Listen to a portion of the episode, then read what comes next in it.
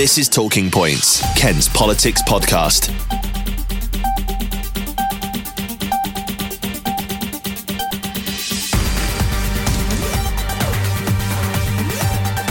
Hello and welcome to Talking Points, Kent's politics podcast. I'm your host Oliver Kemp, and I'm joined as usual by the KM's political editor Paul Francis. How you doing, Paul? I'm doing well, thanks, Ollie.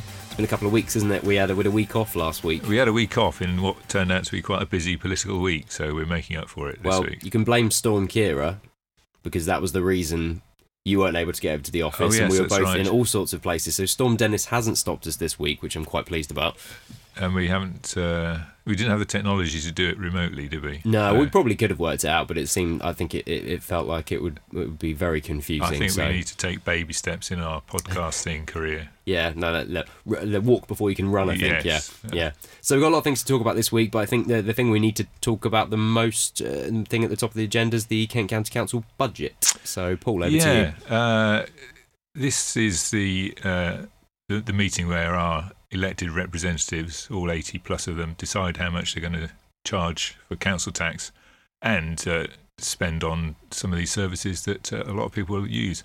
And uh, there were there were some signals, according to the Conservatives, that is, that uh, the government was kind of signalling an end to austerity by giving councils slightly more money than they've previously had because what's happened during the period of austerity is that local government has uh, had to take a disproportionate burden when it comes to cutting their uh, cutting money from their kind of spending. But you know, it was hard to see in some ways why they were uh, claiming this because you know council tax bills are going up four percent, two percent for general services, two percent for adult social care. Uh, they, they've had to save around 29 million pounds this year, uh, and although they've been given one-off money for uh, uh, to inject into adult social care, there's still no real kind of you know uh, long-term solution to what is the the single greatest pressure on on councils uh, is this issue of um, how they're going to deal with more and more people getting getting older, basically. Um, so it was a, it was an interesting budget, and one of the one of the notable uh, things about the budget, which uh, is is sometimes you don't get very notable things in council budgets, but this this did strike me as politically interesting, was that uh, Labour proposed investing around four hundred thousand pounds into uh, recruiting more youth workers to uh, be out in the community helping uh, young children.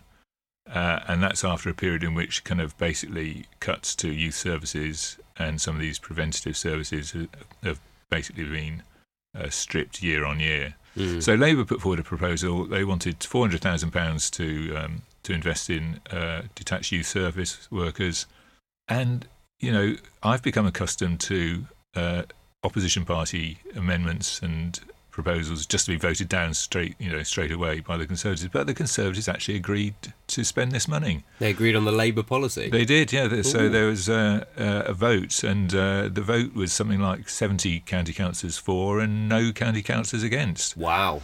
Uh, and uh, you know, in the context of um, you know the, the politi- political kind of um, debate and uh, discussion, that is quite unusual. Mm. And I was I was thinking, I think maybe one of the reasons why the Conservatives supported it was maybe that um, it's a signal under its new leader Roger Gough um, that there may be a more consensual approach to uh, politics at County Hall than was previously the case. Uh, and I, and there's a part of me that thinks that um, accepting this Labour proposal was actually designed to kind of uh, say, "Hey, we're going to do things a bit differently now." Mm, extend the olive branch a little bit. Yeah, I I mean, and uh, also when we were last on the podcast, we were talking about the fact that uh, KCC had come forward and said we want to extend relationships out to um, internationally to, to European countries despite Brexit, and that, that may, maybe we are seeing a little bit of a wind change in, in, in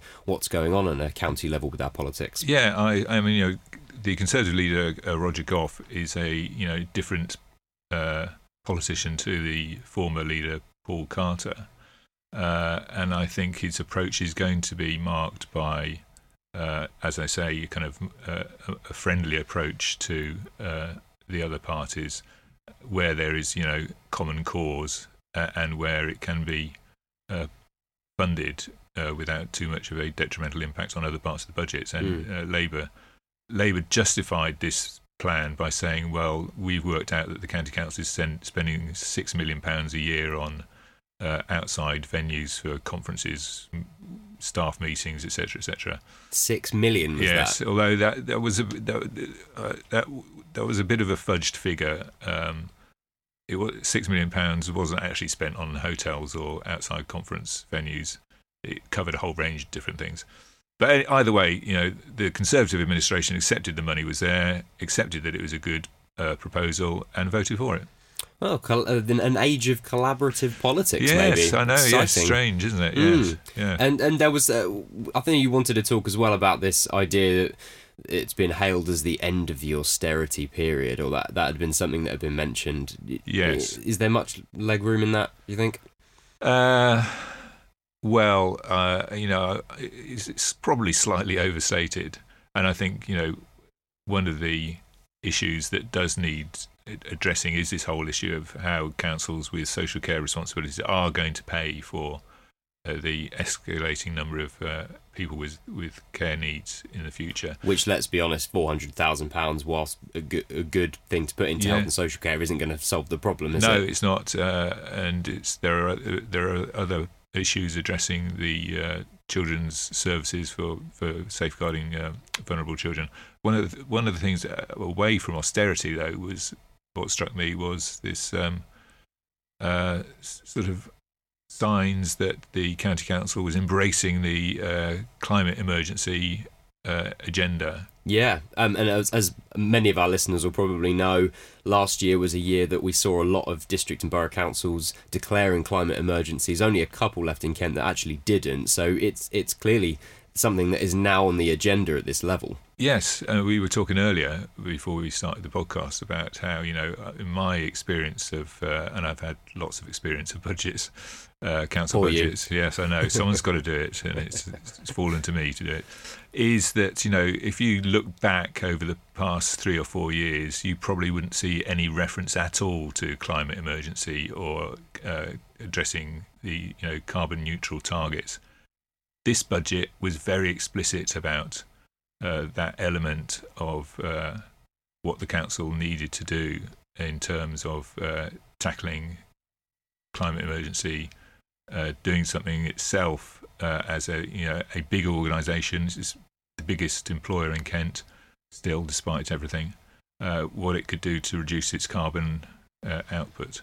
And uh, one of these was uh, going electric with its cars, right? Yes. So drum roll, the big, the big, big factor, big decision was uh, when a wasn't a decision. It was an announcement that they were going to trade in their um, what were described by the deputy leader Peter Oakford as gas guzzling Volvos. they were going to exchange their gas guzzling Volvos, which are used to kind of basically ferry the the chairman and uh, various senior county councillors around on official business, for Oh, we didn't get that quite. Oh, sorry, I've done two now. No, I feel I feel like I've Yeah, we'll, we'll, Gone we'll far ride too over early that. there. Yes, uh, they were going to substitute these three cars for one single electric car. that, or, that was or, it. or possibly a hybrid. I feel like the drum roll wasn't really wor- yeah, worthy it's to be honest. probably yeah, it didn't warrant it particularly. But you know, again, uh, another gesture perhaps uh, of a different way of uh, looking at some of these issues. Um, you know, it's not going to make a massive difference really in terms of their carbon footprint, uh, but it's kind of one of these visible signs. Yeah, it's a t- it's a bit of a, a notional idea, isn't it? And it's it's the idea that if you, you you think about the way that you're using transport, and uh, it's almost it's setting an example, I Yeah, suppose, is, as, yeah. as the biggest employer in Kent. You know, But there, there was some irony in uh, the the budget meeting uh, because um, prior to this announcement, the Liberal Democrats had suggested that uh, there needed to be spent. Uh, they wanted two hundred and fifty thousand pounds more uh, this year and next year to be spent on installing uh, charging points for electric vehicles. oh, because there aren't enough throughout the county. there aren't enough Hmm. around the county, uh, but that got voted down. so we we might be in this period of when you know we, we might cover the chairman's visits a bit more uh, regularly when they get an electric car, just to see whether there are charging points available. Maybe maybe you'll be taking the train more often than not because of the lack of charging points. Yeah. So yeah, electric cars um, or electric car, perhaps we should say, is you know uh, a symbol of the, perhaps the county council's uh, direction of travel. I think is the horrible phrase they use. for. Yes. Yeah. Um, we'll be we'll be following the, the chairman's visits uh, across the county in Yes. electric car on this podcast in the coming months. Talking Points, Kent's Politics Podcast. Another thing we haven't obviously talked about yet because we we haven't been had a podcast since this has happened. Um, the reshuffle, cabinet reshuffle in central Yeah. government. This is pretty pretty big. Well, it was another occasion when you know the the political correspondents got it all wrong because we were expecting it to, be- Including you, right? i- including me, yes. Hold your hands up, Paul. I hold my hands up as guilty as charged. Uh, but you know, the briefing was that this was not going to be a major kind of reshuffle, uh, and that the key key cabinet jobs were kind of you know intact and secure. And what happened? We lost the Chancellor Sajid Javid. Yeah, the the, the shortest serving chancellor in fifty years. Yeah, not a record that he probably relishes having, but probably um, not. he, you know, I think what was interesting about this whole episode was the uh, kind of light it shone on the, uh, you know, the the role being played by some of uh, uh, Boris Johnson's kind of advisors, you know, notably uh, Dominic Cummings. Uh, and uh, so we're told, or led to believe, that um, Sajid Javid was told that he'd have to sack all his own special advisors and uh, work under the Downing Street team, which the- he felt was he couldn't stomach, so he uh, so he quit. because he talked about the demands that were un- unreasonable, didn't he? That Yes. was one of the, the wording that he and used. he, I think it was quite telling his phrase that no, he said no, uh, no, no minister in their right mind or words to that effect would you know tolerate having to you know make a deal in which he forced him to sack the people he had around him uh, as special advisors. Yeah, because I think people don't realise that, that when you're a minister and you're in that position of power, the people that you have around you are essential. Yeah, They are there. You know, you can't do that job on your own. No, so, they and they are you know experts in that field. You know, uh, and uh, as you say, a kind of work you know work as a team.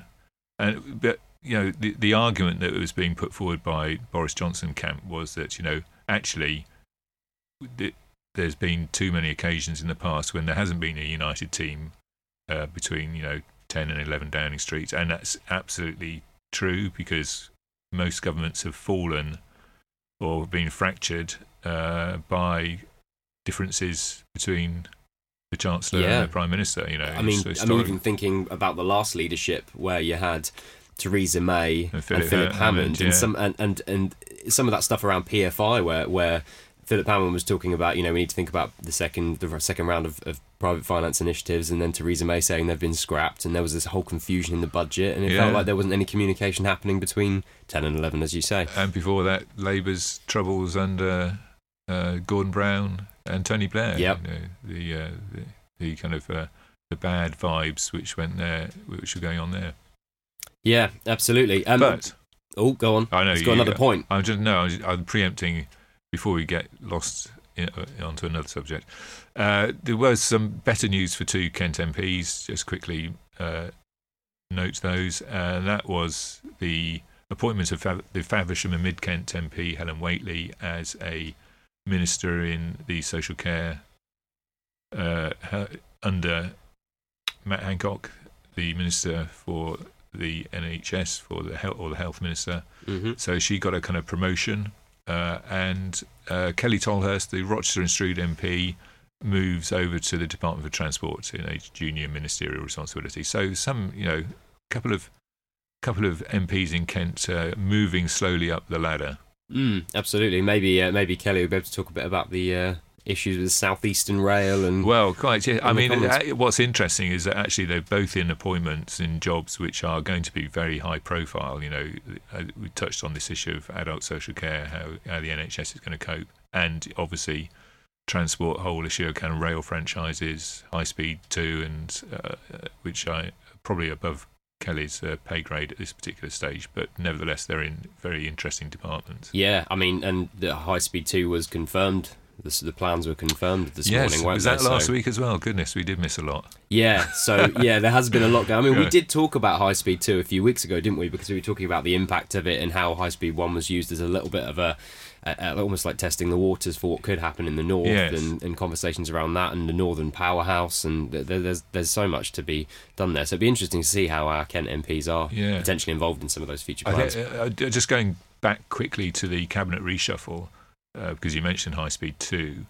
The um, there, there's, there's some people who have sort of uh, speculated that um, Dominic Cummings, the special advisor to Boris Johnson, who was against High Speed Two, uh, maybe there was a, some kind of deal where Boris got High Speed Two because he was in favour, and Dominic Cummings got uh, got rid of the Chancellor. oh wow, some shady deals going on there. But that may be a conspiracy too far. Who knows? Put your tinfoil hat on, everyone. Yeah. Um, we want to talk about one more thing before we go to the jargon, um, which means Paul, I'm dropping something from the from the, from the plans, which we'll leave for next week. Um, police and crime commissioner elections. Oh, Because- yeah, yeah, no, no. Hold on a minute. Yeah, yeah. I'm That's- dropping Op Brock too. No, we need Doc Brock too. Ah, I don't want to talk about. Do you know what? Do you know why I don't want to talk about Operation Brock? Because I feel like we're constantly talking about Operation Brock. yes, but it's Go on. Paul. Quick, yeah. Come on. No, Operation Brock 2, the sequel. the sequel, yeah, or rebooted as Operation Brock Mark Two. Electric Boogaloo. Yeah. yes. Yeah. Uh, well, I kind of know how you feel. You s- you know you're fed up with hearing about Operation Brock and Operation this, that, and the other. But And yet. uh, yeah, it is actually the single most uh, interesting uh, announcement we've had uh, in the last week or so because it directly impacts on Kent.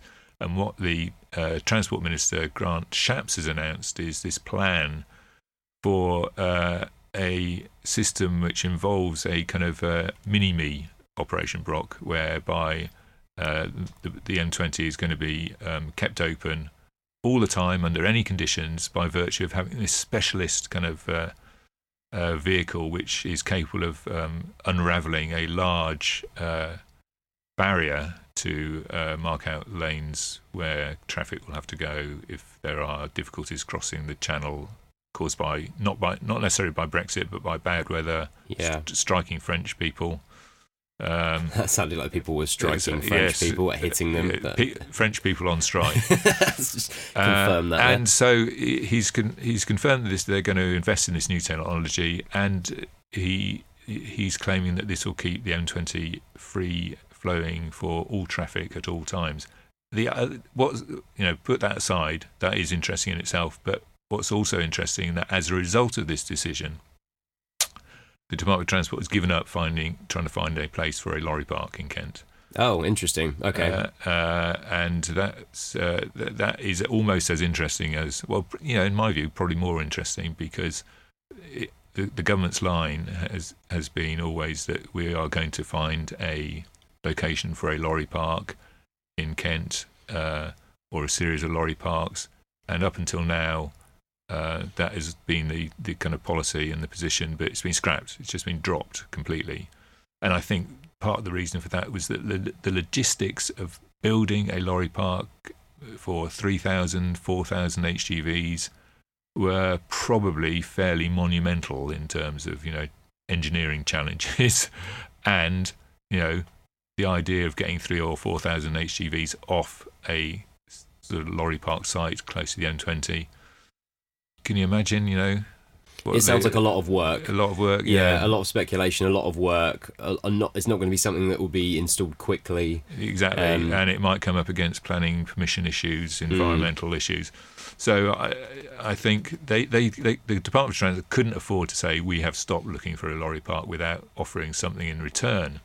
And I think that's probably what's been going on behind the scenes. And in here. return, we have the return of Op Uh, Rock in a Operation slightly different Rock, guise. yeah. We'll obviously keep up to date on how on how that rollout's working and whether the flexibility actually does help Yeah. that road or not. But, it's one of um, these things which we won't know whether it's going to succeed until it happens. until it a bit like does this- or does not. A bit like our podcast.